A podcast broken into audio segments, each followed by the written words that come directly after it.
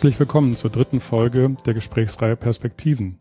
In dieser Folge unterhalte ich mich mit Wolfgang Hesse über das Projekt Frisco, das in den 80er und 90er Jahren im Rahmen einer IFIP-Arbeitsgruppe durchgeführt worden ist.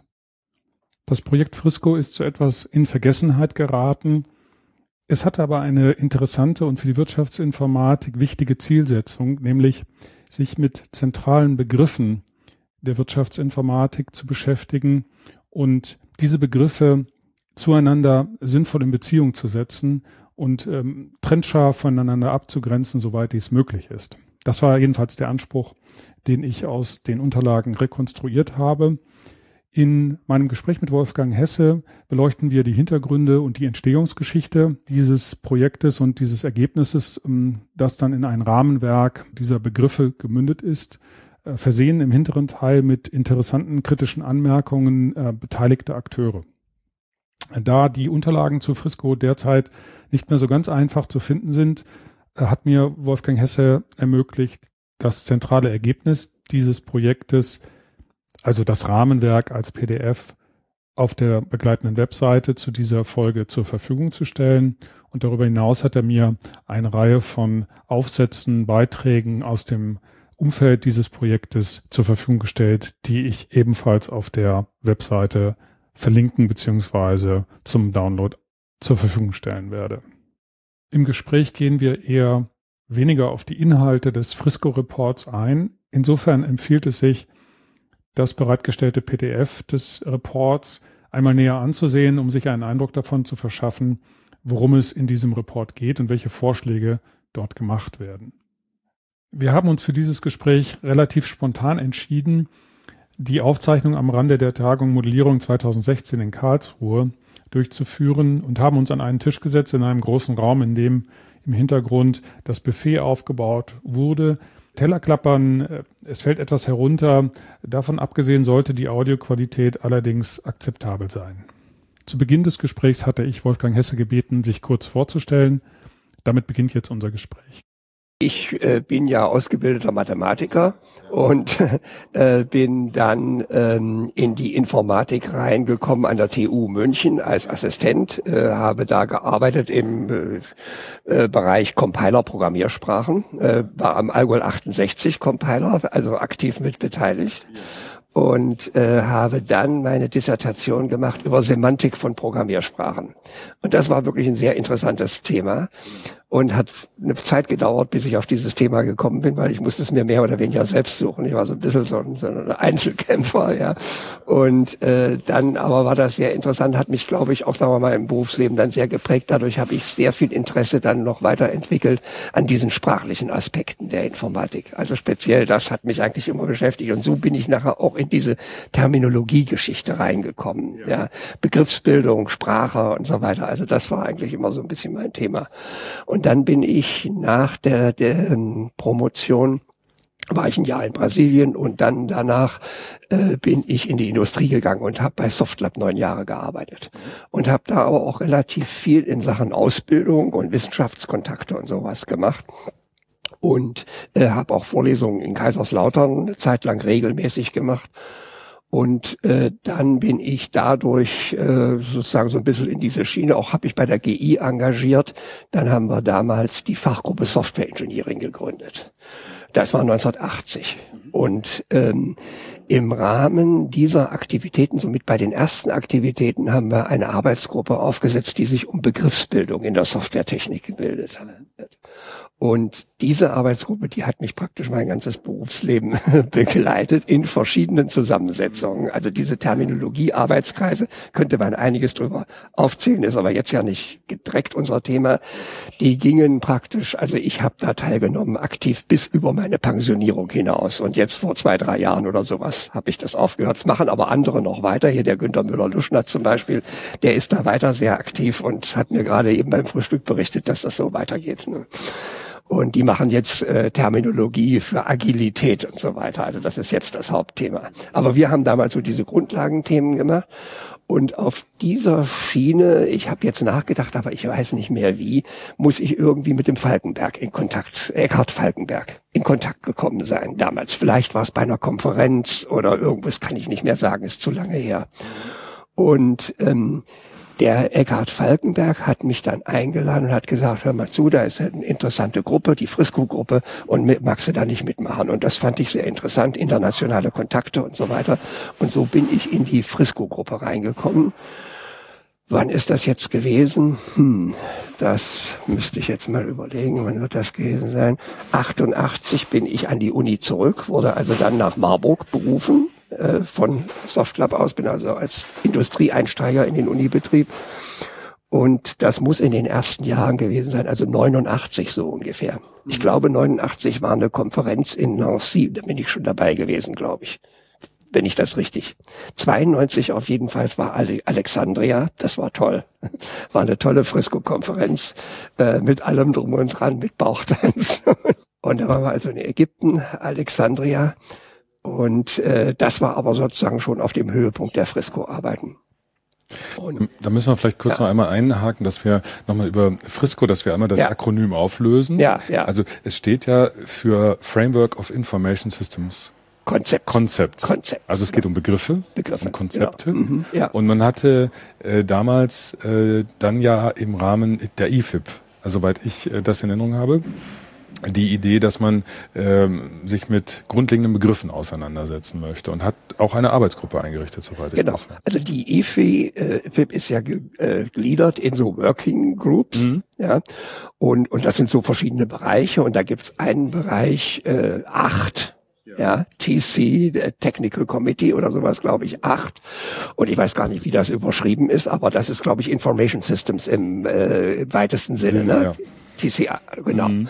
Und da gibt's wieder Untergruppen 8.1, 8.2, 8.3 und so weiter. Und dies hier war eine Working Group von 8.1 die hat der Falkenberg eben gegründet und die sollte sich um Grundlagen von Information Systems kümmern. Das ist auch am Anfang des Frisco-Reports ganz gut beschrieben. Ja. Also da wird nochmal drauf eingegangen. Ah, ja. Richtig, äh, da könnte man die, das nachlesen. Wie die Geschichte und ja. so war. Also 8.1 hat äh, damals wohl den Titel gehabt, äh, diese Working Group Design and Evaluation of Information Systems. Ah, ja. Das ist wohl, mhm. das habe ich jedenfalls rausgesucht aus der aus dem Kontext. Ja. Und mhm. ähm, dann hat man diese, also Ende der 80er Jahre die Initiative gestartet mit Frisco und hat äh, dann in Europa Mitwirkende gesucht sozusagen. Richtig, ja. Also die Leute kamen, sagen wir mal, in erster Linie aus Holland. Falkenberg war ja da, der war zwar Deutscher, aber mhm. war in Holland eben. Er war in Nijmegen, glaube ich, mhm. an der Hochschule. Und dann Alex Verein Stewart, eine der Hauptpersonen, mhm. äh, in Leiden. Ja. ja. Und dann, ja, man müsste die Liste jetzt durchgehen, die steht ja hier auch. Ja, die kann man ja äh, nachlesen. Die kann man hier ja nachlesen, zehn Personen genau. etwa, die Also es waren die Skandinavier auch stark beteiligt, der ja. Björn Nielsen aus äh, Norwegen, glaube ich, war's, oder der Paul Lindgren, an den kann ich mich auch sehr gut erinnern, war in Kopenhagen, mhm. bei dem haben wir uns auch getroffen. Mhm. Franz van Asche war in der Industrie ja. War auch Holländer oder Belgier. Ne? Mhm. Han Oy war ein ähm, Doktorand vom Falkenberg. Ah, ja. Ja. Mhm. Colette Roland war in Paris. Ja. Ron Stamper war in Großbritannien. Ja, der war Brite auf einer der Hochschulen dort. Ich weiß nicht, ob es eine der berühmten waren, aber jedenfalls der war dort. Alex und Klaus Voss war bei der GMD. Ah ja. ja. Mhm. Also wir waren eigentlich die einzigen Deutschen und halb Falkenberg so halb halb. Also mhm. Deutscher, der in Holland arbeitete, ja. Mhm. Gut, also man kann sagen Nord- und Westeuropa. Ja. Und diese, also die IFIP selbst ist eine weltweit tätige Organisation, ja, ja, ja. die International Federation of Information Ganz Processing, genau. die bis heute ja existiert ja, ja. und auch aktiv ist. Und ihre Konferenzen macht und so weiter. Und so weiter. Mhm. Ja. Und damals eben diese Initiative ja gestartet hat. Also hier habe ich es eben jetzt auch aufgeblättert. The group was proposed in uh, 87, ja, and established in 88, also ja. 88. Das war genau der Zeitpunkt auch, wo ich zur Uni ging. Also ich bin relativ früh dann schon in die Gruppe reingekommen. Ja, ja, ja. ja. Und dann gab es einen Interim-Report, richtig, da war der Paul Lindgren sehr stark dran beteiligt, der war der Hauptherausgeber, den gab es 1990. Mhm. Ja. Und der Final Report war 96 und ist dann nochmal so ein bisschen überarbeitet worden und 98 dann endgültig ins Netz gestellt worden. Also die Form, die heute noch drin ist, ist ja. die 98er Version. Und die Zusammenarbeit in der Gruppe, wie lief das damals ab? Gab es, es gab ja diese Konferenzen. Also genau, es gab die Konferenzen, wollte ich noch eben weiter erzählen. Also ja. wir hatten Alexandria 200, wir hatten dann so einen Turnus von ungefähr alle drei Jahre. Hatten ja. wir diese größeren Konferenzen. 92 Alexandria, das war wirklich ein Höhepunkt. Dann hatten wir 95 Marburg, haben wir ausgerichtet. Ja. ja. Und äh, 98 weiß ich jetzt gar nicht mehr, ob es da noch eine gab, vermutlich nicht mehr, weil der Report ja eigentlich seit 96 fertig war. Okay. Aber es gab dann nachher noch so Nachkonferenzen in Leiden. Mhm. Also eine oder zwei, so auf jeden Fall die 2000, wo ich dieses Paper hier mit äh, Alex zusammen hatte. Ja. Das muss 2000 gewesen sein. Okay, das werden wir dann nachher auf den Aber Seiten das kann verlinken. man wahrscheinlich auch kann man dann sich anschauen. Ja. Mhm. Und dann hörte es eigentlich mehr oder weniger auf, weil die Gruppe hat sich dann auch nicht mehr getroffen. Aber die Gruppe hat dann letztlich ja über 10, 12, 13 Jahre an dem Report gearbeitet? Äh also an dem Report würde ich mal sagen ungefähr acht Jahre, also ja. von 88 bis 96 etwa. Ja. Dann ja. war er im Wesentlichen fertig. fertig. Und dann gab es eine kurze Überarbeitungsphase ja, nochmal so. Ja.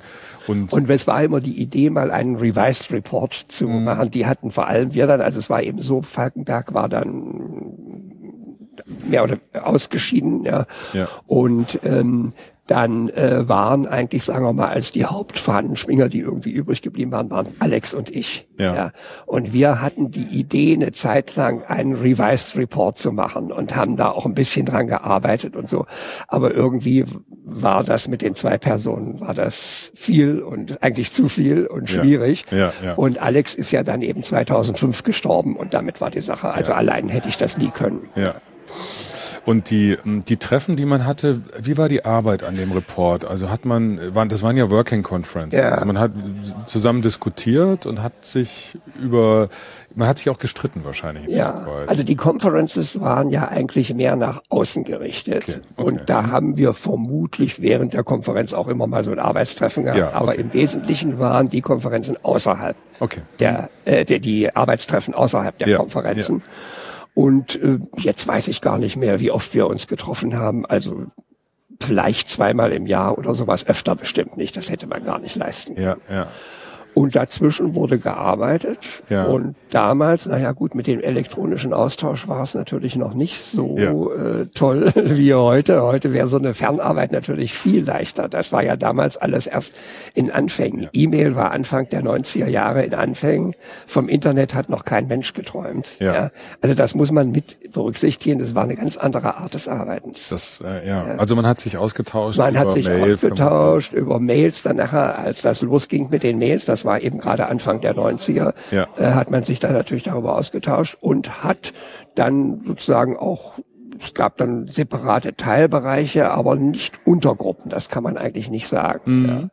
Und die Arbeit war auch, naja, sie war nicht so super strukturiert, ja. muss ich sagen. Ja. Das, äh, Aber das Thema ist ja, hat ja auch eine gewaltige ja, ja. Dimension. Ja, also die, man fragt sich, was sind die Grundbegriffe unserer Disziplin, unseres Forschens und ähm, stößt dann darauf, dass wir ähm, unterschiedliche Begriffsauslegungen haben, dass wir auch unterschiedliche Auffassungen ja. zu ganz grundlegenden Dingen haben. Das wird in dem Report ja auch angesprochen. Also philosophische Grundpositionen, die man dann irgendwie aufgedeckt hat. Ähm, der eine sieht die Welt etwas anders als der andere und hat dafür auch einen guten Grund. Also das äh, ist ja durchaus etwas, was da zum Tragen gekommen ist. Also das würde ich auch sagen, war eins der Hauptthemen und mhm. auch das, was die Diskussion sehr stark geprägt hat. Ja. ja und was sie natürlich auch spannend gemacht ja. hat. Spannend ja. und andererseits aber auch sehr kontrovers. Ja. ja.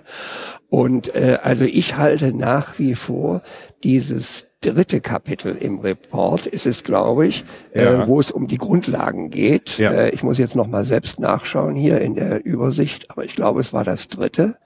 Halte ich für das Information System Concepts and Integrated Overview. Ja. Und dieses Kapitel hat die Federführung mehr oder weniger der Alex gehabt, Alex ja. Ferran Stewart. Ja. Ja. Und ähm, natürlich haben die anderen immer wieder sozusagen mit Beiträge gemacht und das hat er dann auch immer wieder ja. aufgenommen und ja. hat das entsprechend äh, korrigiert und hat das, denke ich, auch sehr gut gemacht. Und da steckt eigentlich der Kern der ganzen äh, Fresco-Geschichte drin. Also er verwendete gern den äh, für ihn Fremdbegriff Weltanschauung, aber Welt, äh, Weltanschauung steht hier als ja. erstes gerade. Ja. Und da sieht man ja schon, dass also wirklich der Anspruch dahinter stand, das von, von unten her, vom Kern her aufzubauen. Ja. Und die Kerndiskussion, die uns also sehr beschäftigt hat, eigentlich bis zum Schluss und die auch im Report ein bisschen, wenn man genau reinschaut, zum Ausdruck kommt, war die um äh, also einen Begriff, der irgendwie, sagen wir mal, der Kernbegriff des Ganzen ist. Wenn man ein bisschen näher drin liest, merkt man das, dass der Begriff Conception. Ja. Mhm. ja. Und ich weiß gar nicht, ich bin ja nun kein Native Speaker in Englisch, ob ja. dieses Conception überhaupt so hundertprozentig das wiedergibt. Ja. ja. Ähm, also bei Conception ist auch Empfängnis und sowas, ja. Und äh, das war natürlich nicht gemeint, ja. sondern es ging um Auffassung, ja. Also äh, wir waren eben schon so weit vom Konstruktivismus, jetzt philosophisch geprägt, das war eigentlich mehr oder weniger Konsensus, wenigstens unter den meisten, ja. äh, dass also die Dinge, dass es ein bisschen zu naiv ist, die Dinge einfach zu sagen, die sind da und fertig. Ja, ja das wäre der realistische äh, Standpunkt, sondern man hat sich schon überlegt, wo kommen die überhaupt her und wie werden die gebildet. Ja. ja. Und dann kommt man irgendwie auf diesen Begriff der äh, Auffassung, ja, also sozusagen ein gedankliche Kon Kondenz, möchte ich mal sagen, oder Kondensation, ja. die sich um ein äh, bestimmtes, ja, gedankliches oder auch ähm, in der Realität sichtbares äh, Konstrukt verdichten. Ja. Sagen, so könnte man es vielleicht ja, ja. vorsichtig ausdrücken. Ja. Und äh, das war so ein bisschen unter den meisten Konsens und so kamen wir zu dem Begriff Conception. Und wenn man eben sich hier diese ähm, Begriffspyramide hier anschaut oder diesen Begriffsturm, äh, dann sieht man hier zum Beispiel, also natürlich ein, ein zentraler Begriff ist Sing, das ist ja klar, Sing, mm. das Ding, ja, ja. und äh, alles wird irgendwie auf Dinge zurückgeführt, ja. also sowohl äh, Dinge jetzt im substantivischen Sinn als auch im verbalen Sinn. Also auch ein Vorgang kann ein Ding sein und so weiter. Mhm. Ja. Nicht gegenständlich. Und mhm. genau, mhm. ja. Und diese, dieses Thing, aber das sieht man hier deutlich, beruht auf Conception. Ah ja. Mhm. Ja, also die Things wurden sozusagen konstruiert hier über die Conceptions. Ja. ja. ja. Und das war die Grundidee. Und über die war von Anfang bis zum Ende Dissens. Mhm. Ja. Und zwar speziell mit Ron Stamper. Ja. ja, nun könnte man sagen, ja, eine Person von zehn, was soll's, aber Ron Stamper war wirklich eine gewichtige Person und ja. äh, war einer, der wirklich einen äh, hochgebildeten philosophischen Hintergrund auch hatte. Den konnte man nicht einfach beiseite wischen.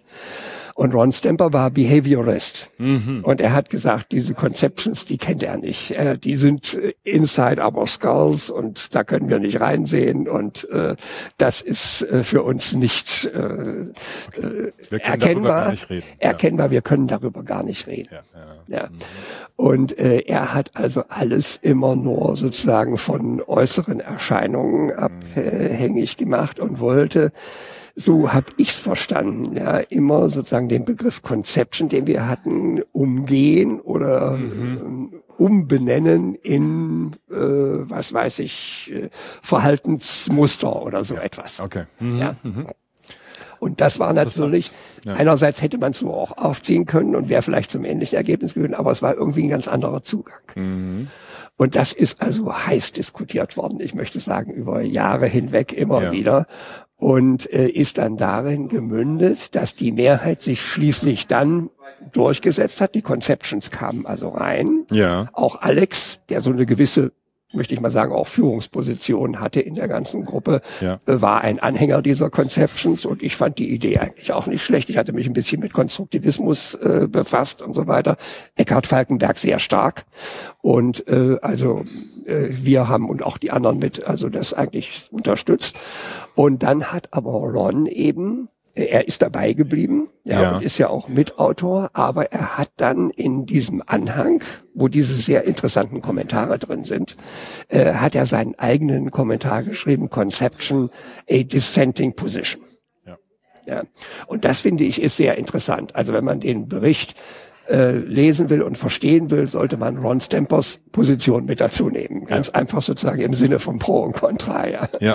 ja. Da, genau. Wenn wir jetzt nochmal den, den Aufbau des, des Reports so im, im Groben ja. anschauen, dann äh, sieht man ja, dass äh, über den Inhalt hinaus ähm, diese Kommentare am Schluss ähm, noch einmal Einzelpositionen darstellen und unter anderem ja ihre, dann äh, auch nochmal so die die ähm, Diskussion aufgreifen aus der individuellen Perspektive. Ja. Und ich finde beim Lesen das äh, sehr bereichernd. Also dass es gibt also erhellende äh, diese ähm, Positionen am Schluss, ja, diese ja. Kommentare, ja. wenn man da nochmal so einen Einblick reinbekommt, ähm, welche unterschiedlichen Positionen man auch durchaus haben kann zu diesen, zu diesen Aspekten. Ja.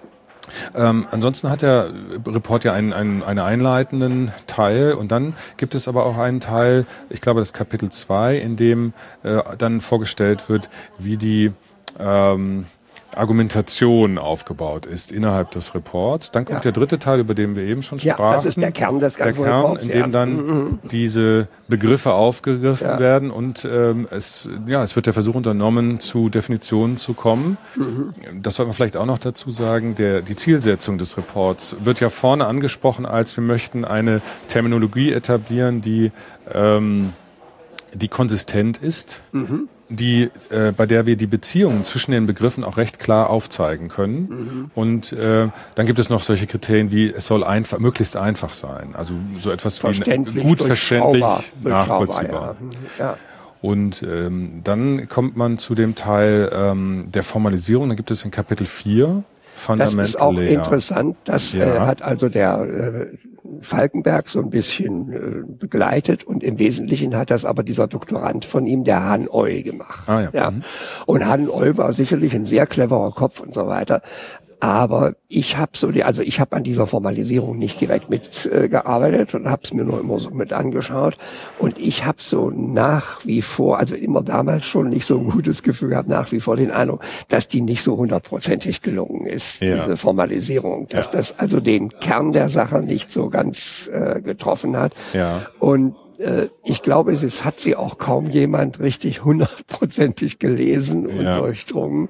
Aber ich würde auf diese Formalisierung nicht so sehr viel geben. Ja. Das war einer der Punkte, das weiß ich noch, was wir, Alex und ich, damals diskutiert haben, eben als es um den Revised Report ging, dass wir sagten, na ja, wenn man den macht, müsste man eigentlich diese Formalisierung nochmal neu aufsetzen ja. und müsste die nochmal ganz neu machen. Und dafür hatten wir keinen. Also wir selbst ja. konnten es nicht und wollten es auch nicht, ja. Und da hätten wir also, sagen wir mal, so einen super tollen Formalisierer nochmal haben müssen, ja, der da nochmal drüber geht und das macht. Und das war zum Beispiel einer der Punkte, da, ja, ich hatte auch nicht so viel Ressourcen. Das wäre, sagen wir mal, vielleicht eine interessante Doktorarbeit gewesen. Ja, ja. ja. Aber äh, das lag natürlich auch schon für mein Thema. Ich war Software Engineering und so weiter schon ziemlich am Rande. Ja. ja. Also da hätte man eigentlich, sagen wir mal, das hätte mehr so aus einem theoretischen Institut herkommen müssen. Ja. Aber die, ähm, der Report ähm, enthält ja darüber hinaus schöne natürlich sprachliche Beschreibungen dieser das, Begriffe. Ja, ja, das ist die eben in dem Kapitel, 3. Ja. Und ähm, mhm. die, ähm, um das Verständnis aufzubauen, benötigt man nicht unbedingt die Formalisierungen. Nein, das nein, nein. Ist sozusagen die Formalisierung wäre sozusagen so eine Art Verifikationsprozess gewesen, weil das ist ja üblich, deswegen macht, also man macht, äh, warum macht man Formalisierung? Entweder weil man es Maschinen übergeben will, mhm. das ist hier nicht so das Thema. Das mhm. heißt, vielleicht heutzutage bei Ontologien schon, ja. aber damals noch nicht. Ja, ja. ja. Und das wäre natürlich heute, wenn man das Ganze als Ontologie nimmt, dann müsste man es formalisieren. Es wäre also nach wie vor eine tolle Aufgabe, wenn man überhaupt dem Frisco Approach folgen will. Gut, ja. ja. Mhm. Und aber das war also damals noch nicht so das Thema. Und die andere Möglichkeit wäre, es sozusagen die Plausibilität damit zu bekräftigen durch diese Verifikation. Wenn man die macht, dann kann man, und wenn das gelingt, ja, ja, und da keine Fehler nachweisbar sind, dann kann man sagen, naja, dann hat die ganze Sache schon ein bisschen mehr Fundierung noch als einfach so Umgangssprache. Substanz gewonnen. Ja, ja. ja, ja. Mhm. Und dann gibt es einen sechsten Teil, der sich dann ja. nochmal mit äh, Semiotik und grundlegenden Überlegungen beschäftigt. Da geht es äh, nochmal um so etwas da wie hat wahrscheinlich der äh, Ron Stamper auch mit die Feder geführt. Das habe ich jetzt gar nicht mehr so genau. Aber der äh, Ron Stamper war ja eigentlich Semiotiker. Ah ja, okay. Semiotic Concepts, System Concepts, Modeling Concepts. Aber das ist, glaube ich, auch einiges, was Falkenberg gemacht hat, wenn ich mich recht erinnere. 137, jetzt muss ich noch mal gucken. Da habe ich jetzt nicht so viel mitgemacht. 137, schauen wir mal, was da drin ist. 137. Modeling Action.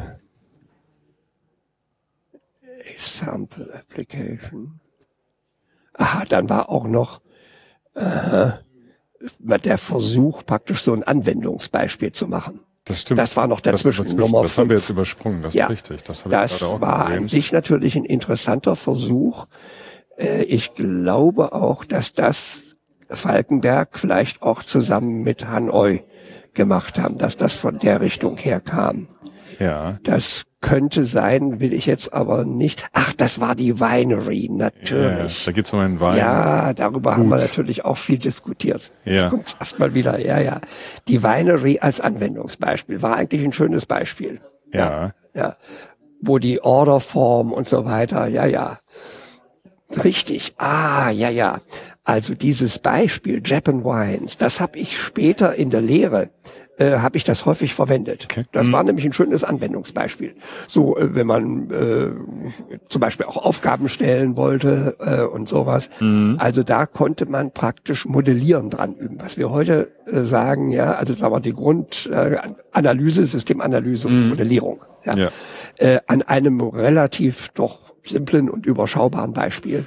Und das habe ich später in der Lehre oft hergenommen. Klar, ja. kommt mir jetzt erst wieder, das war auch hier raus natürlich. Ja, ja. Genau.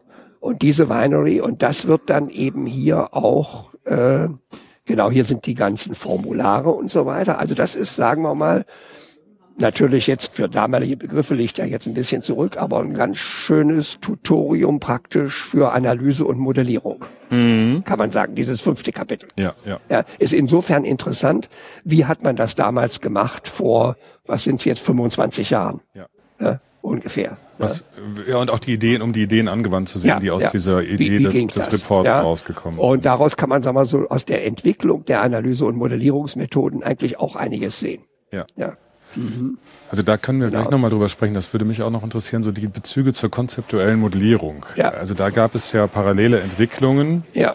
Ähm, der Artikel von Chen äh, zu dem Entity, Entity Relationship, Relationship war natürlich das Fundament von allem. Erschienen. Ja und ja. Äh, hat ja auch starke ontologische Aspekte. Richtig. Also man reduziert die Welt auf Entitäten und Beziehungen. Ja. Und also das stand Attribute. natürlich im Mittelpunkt. Das war, sagen wir mal, die Grundlage, ja. auf dem man auch immer, auch dieses Entity war natürlich mit dem Thing sehr verwandt. Entity kommt hier auch vor und Relationship. Also das war eigentlich die Linie, auf der auch der ganze ähm, Frisco Report marschiert ist. Aber das war damals Stand der Technik. Ja. Das Interessante war ja, es kam aus der Datenbankwelt, hat aber da damals in unsere, also ich sage jetzt mal, ich war ja Software Engineering, ja. damals in unsere Welt, also wirklich tollen, ein, äh, hatte ein richtiges Einfallstor damals. Ja. ja, kann ich mich genau erinnern, das war schon in meinen Softlab-Zeiten ja, äh, war dann Entity Relationship irgendwie, äh, hat man gesagt, oh, das ist interessant. Und dann auch, als ich eben anfing an der Uni, äh, habe ich ja auch Vorlesungen in dem Bereich eben viel gemacht. Und da war Entity Relationship war sozusagen immer das Thema. Ja, auch meine Antritts- oder meine, nicht Antritts-, sondern meine äh, Bewerbungsvorlesung sozusagen in Marburg ging auch mehr oder weniger um Entity Relationship. Ja. Wie war das aus Ihrer Sicht? Hat sich, ähm, hat, wie hat sich das damals dargestellt? Warum hat man überhaupt angefangen, diese Modelle zu erstellen? Das ist ja auch so eine Frage, die sich äh, stellt. Man könnte ja sagen, ich kann ja mit, mit Software-Code äh, loslegen. Ich brauche gar keine Modelle. Also nicht, dass ich die äh, Position vertreten würde, ja, aber ja. Äh, so. Aber ich glaube, das war eine ganz natürliche Entwicklung. Also die Systeme wurden größer und wurden komplexer. Und dann ist ja immer, wenn man mit sowas konfrontiert wird, sucht man nach Struktur. Ja. Und Struktur in diese, ja, nicht Systeme, sondern die Systeme sollten ja erst entstehen, Strukturen in die Welten zu bringen, die man modellieren will. Ja. Mhm. Das ist ja eine der heikelsten und ich denke auch faszinierendsten Aufgaben. Also habe ich immer so empfunden, solange ich in der Informatik gearbeitet habe, äh, sozusagen Struktur in die Welt zu bringen, ja, um sie dann umzusetzen hinterher in Systeme. Ja. ja. Und ähm, naja, da würde ich sagen, sind diese menschlichen Denkstrukturen hm, schon irgendwie universell. Man hat irgendwelche Dinge, man hat irgendwelche Gegenstände, ja, und man muss diese Dinge irgendwie verknüpfen. Also schon ist man bei Entity und Relationship. Ist ja. eigentlich ein total natürlicher Ansatz. Ja. Dann hat, hat man die Vorgänge erstmal ein bisschen außen vor gelassen und die setzt man hinterher drauf. Ja. ja. Und so würde ich sagen, ist auch die Entwicklung, wie ich sie empfunden habe. Also dieses Entity Relationship kam mal zuerst, weil das war sozusagen der einfachste und der naheliegendste Ansatz. Ja. Und das wurde ja auch sehr befördert durch die Entwicklung der relationalen Modelle, Datenbankmodelle, die etwas vorher lagen. Ja ja, wo es damals diese äh, Streit äh, gab, großen, äh, wo also sagen wir Netzwerkmodelle, ja, und also hierarchische Modelle, Netzwerkmodelle und ähm, dann eben relationale Modelle. Ja. Ne? Und die relationalen Modelle haben sich irgendwie als ähm, das tragfähigste erwiesen, aber hatten eben doch den Nachteil. Sie waren ein bisschen weit weg vom menschlichen Denken, weil sie eigentlich nur die Entities hatten und die Relationships immer verkappt in solche etwas komplexeren Entities. Mhm. So kann man es ja sagen. Ja. Und das hat Chen, denke ich, in genialer Weise wieder sozusagen rückwärts aufgelöst, ja, indem er gesagt hat, wir müssen das trennen, zumindest mal gedanklich. Nachher wurde es natürlich bei der Abbildung doch wieder alles in Tabellen. Ja, ja. ja, ja. Aber er hat diesen Schritt vorgeschaltet. Ja, und deswegen meine ich, sagen wir mal, damit eigentlich, sagen wir mal, das, was wir heute als Softwareanalyse und Modellierung bezeichnen, diesen Schritt damit davor gesetzt. Mhm. Ja. Also so habe ich es erfunden, dass eigentlich durch Chen erstmal diese Idee äh, gekommen ist. Und Chen, deswegen meine ich, aus der Nachschau, er hat auf die Datenbankwelt natürlich einen riesigen Einfluss gehabt, aber auf die Software-Engineering-Welt noch größeren. Ja, also und die war vielleicht noch sozusagen mehr im Blickfeld. Ja. Er hat also, denke ich, einen der ganz wesentlichen Impulse okay. überhaupt in Software Engineering gegeben. Äh, insofern sehe ich schon starke Bezüge von dem, was in dem Frisco-Report versucht wird, zu dem, was wir später dann auch gesehen haben mit ganz unterschiedlichen Modellierungssprachen und Ansätzen. Denn ähm, es wird ja auf der einen Seite auf statische Aspekte verwiesen, mhm. die stehen ja so im Mittelpunkt, und dann wird darauf verwiesen, es gibt aber auch dynamische Aspekte, die. Da wollte ich gerade noch drauf kommen. Genau, da ja, ja. jetzt nochmal zurückkommen. Also wenn man ja. jetzt nochmal Chen hernimmt, der war im Wesentlichen für die statischen Aspekte. Ja. Und dann hat man eben, da sagen wir so ein bisschen die Lücke gefühlt oder auch den Gegensatz, wie bringen wir jetzt die dynamischen Aspekte rein? Und dann liefen diese dynamischen Modelle immer so ein bisschen neben den statischen hinterher. Und das ja. war ein sehr unbefriedigender Zustand. Ja, ja. Und da ist es eben dann dazu gekommen, dass die verschiedenen Methoden dann für, dann kam der Begriff Software Analysis and Design auf. Das war so Anfang der 90er. Ja. Und dann kamen die verschiedenen Methoden vom Booch und vom Rambo und was weiß ich, diese ganzen. Leute, die eine Zeit lang konkurriert haben. Das war also so ein wildes äh, Chaos. Mhm. Und dann hat sich daraus UML gebildet. Ja, und UML ist ja eigentlich auch nur Chen, Entity Relationship, angereichert jetzt durch die Funktion. Inzwischen kam der objektorientierte Ansatz natürlich rein. Das ist ja, wichtig ja, dabei. Ja, also man muss sagen, Chen plus Objektorientierung gleich UML. ja. Und damit kam man eben drauf, die Aktionen und die ganzen Vorgänge, die dynamischen Aspekte an die Objekte dran zu hängen. Ja, ja. Das war ja die objektorientierte Idee. Ja.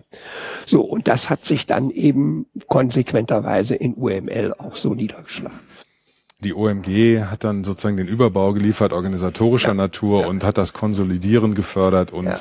ähm, ich glaube, in der Booch-Methode kann ich mich erinnern, gab es ursprünglich mal für Klassen äh, so Wolken Diese Wolken. Symbole ja. und das hat er dann später. Ähm, das kam von Rambo, dass das, dass das Kästen waren. Ja, es waren Kästen, genau. Ja, wir haben dann genau. äh, ähm, das mit den Kästen gesehen, dass das kam und es, da gab es ja auch über Notationssymbole Diskussionen, weil der eine natürlich seins schöner fand und das hat vielleicht ja, ja. einen Ausdrucksstärker. Ja, ja. Und das, was wir heute kennen, ähm, ähm, da sieht man das gar nicht mehr drin, dass es diese Diskussionen alle mal gegeben hat. Das Mhm. ist, das sehe ich auch so. Naja, das, das war eine spannende Geschichte damals, aber irgendwann äh, Ja. hat sich's dann äh, Ja. gelegt, ja. Ja, ne, ne, gab es da eine Phase, in der das, äh, in der sich das konsolidieren ließ, Ja, sozusagen. Das war das. Ja, dann haben wir den Report ja im Grunde einmal so kurz im Überflug äh, äh, vorgestellt, Ja. äh, so dass wir denjenigen, die da noch mal näher reinschauen wollen, so einen kleinen Einblick gegeben Ja, haben. Finde ich ja, sehr gut, dass wir, denn das muss man ja auch noch dazu sagen, vielleicht äh, der Report ist äh, vielen heute gar nicht mehr so geläufig. Also er ist so ein bisschen untergegangen, wenn man noch mal so reflektieren, wie ist das aus Ihrer Sicht? Ja, ja, also das ist eigentlich schade. Das ähm, ist eben die Gruppe ist dann relativ bald dann doch zerfallen äh, um das Jahr 2000 herum. Und ähm, es hat dann auch nicht so viel, also es ist schade eigentlich, dass wir es nie geschafft haben, diesen Report wirklich als anfassbares Buch rauszubringen. Er ist eben immer nur als Webpublikation da gewesen, Ja. aber Gott sei Dank immer noch erhalten. Ja. Ja, das sollte man vielleicht dazu sagen. Ja. Er war ja eben äh, jahrelang hat er ein Leiden äh, auf dem Server gelegen Ja. und dann aber mit dem Tod von Alex Verein Stewart 2005 äh, ist er seitdem nicht mehr verfügbar. Aber Gott sei Dank habe ich ihn rechtzeitig gerettet äh, nach Marburg und da liegt er noch auf dem Server und ich hoffe zumindest bis solange ich lebe, dass er da noch verfügbar Ja, und wir werden ihn sicherlich auch erhalten. Also Ja. das ist ja heute nun kein Problem. dann müsste man eigentlich dafür sorgen, Da werden wir, genau, wir ja. werden dafür sorgen, dass er erhalten bleibt. Ja, ja. Aber er hat ähm, aus meiner Sicht ja doch durchaus äh, auch für heutige Diskussionen immer noch Impulse. Es ist ja nicht so, dass er komplett äh, weg äh, gegangen ist. Äh, wir wollen äh, ja durchaus da nochmal dran erinnern, dass man daraus einiges für heutige Diskussionen noch mitnehmen. Also man kann es nicht aus dem Kontext rausreißen. Über den haben wir ja heute gesprochen eine ganze Zeit. Der historische Kontext über äh, die Entstehung und äh, die damalige Zeit war auch etwas anders als heute. Andere äh, Diskussionen sind gelaufen. Trotzdem ist er ja nach wie vor, enthält er eine Reihe von Impulsen. Gerade diese, dieser konstruktivistische Ansatz. Ähm, da habe ich mich vorhin beispielsweise auch gefragt, ähm, ob das auch ein Stück Zeitgeist war damals. So, äh, es, ich kann mich erinnern, es gibt von der Christiane Floyd ein Buch. Ähm, Zusammen mit anderen. 92. Ein, diesen Sammelband, Ja, der ja. passt so ein Stück weit hier dazu, der Diskussion. Da geht es nämlich um Software Engineering Mhm. und also die Frage danach, inwieweit äh, helfen uns konstruktivistische Ansätze weiter, wenn wir über die Welt nachdenken. Also ich denke, äh, das ist auch eine ganz natürliche Sache, dass gerade speziell Software Engineering darauf kam. Ja, weil was machen die Software Engineers letztlich als eine Rekonstruktion der Welt? Ja. Und äh, die ist da eben philosophisch sozusagen schon mal vorweggenommen. Ich meine, die Rekonstruktion, die die Softwareleute machen, ist natürlich eine ganz andere. Ja. Ja. Aber sie baut, ist letztlich eine, die sich dann in den Systemen manifestiert. Ja. Aber sie baut natürlich auf dieser philosophischen Rekonstruktion auf. Ja. Ja. Oder sie braucht diese erstmal. Ja, Ja. ja. Und insofern denke ich, war das ganz natürlich, dass man irgendwann darauf gekommen ist, auf das gestoßen und sagen, ja, diese Ideen, die waren ja schon alle da. Ja, ja. Und Christiane gehörte sicherlich zu denen, die das relativ bald erkannt hat. Da waren Ja. aber auch einige andere. Ja. Ich bin damals bei dieser Konferenz auch gewesen, Ah, ja. 92. War eine sehr interessante Konferenz. Da waren eben auch Philosophen dabei. Ja. Und ähm, da gibt's ja eben auch diesen Konferenzband Band. raus. Und da war irgendwie dieser Begriff Reconstruction oder sowas. Der Ja. war der zentrale Begriff. Ja, ja. Rekonstruktion, Ja. wie wir heute sagen.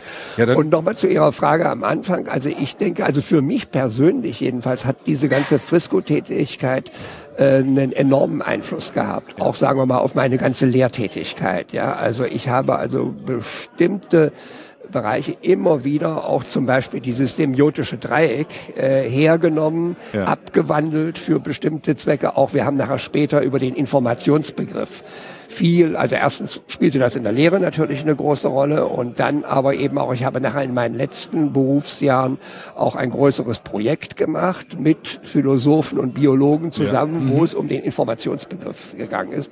Und da hat mir eigentlich dieser Zugang hier immer sehr geholfen.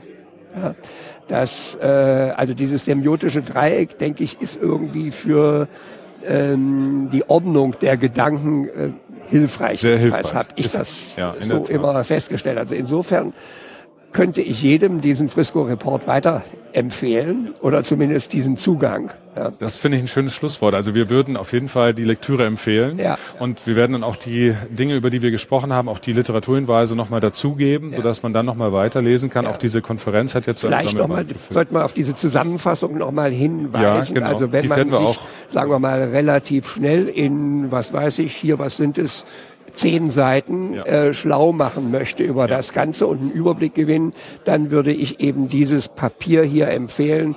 Two Words, A Theory of Information Systems, The Frisco Approach äh, von äh, Wolfgang Hesse und Alex Ferran Stewart ne, aus dem Jahr 2000. Ne. Wunderbar. Vielen herzlichen Dank, Herr Hesse. Dankeschön. Ja.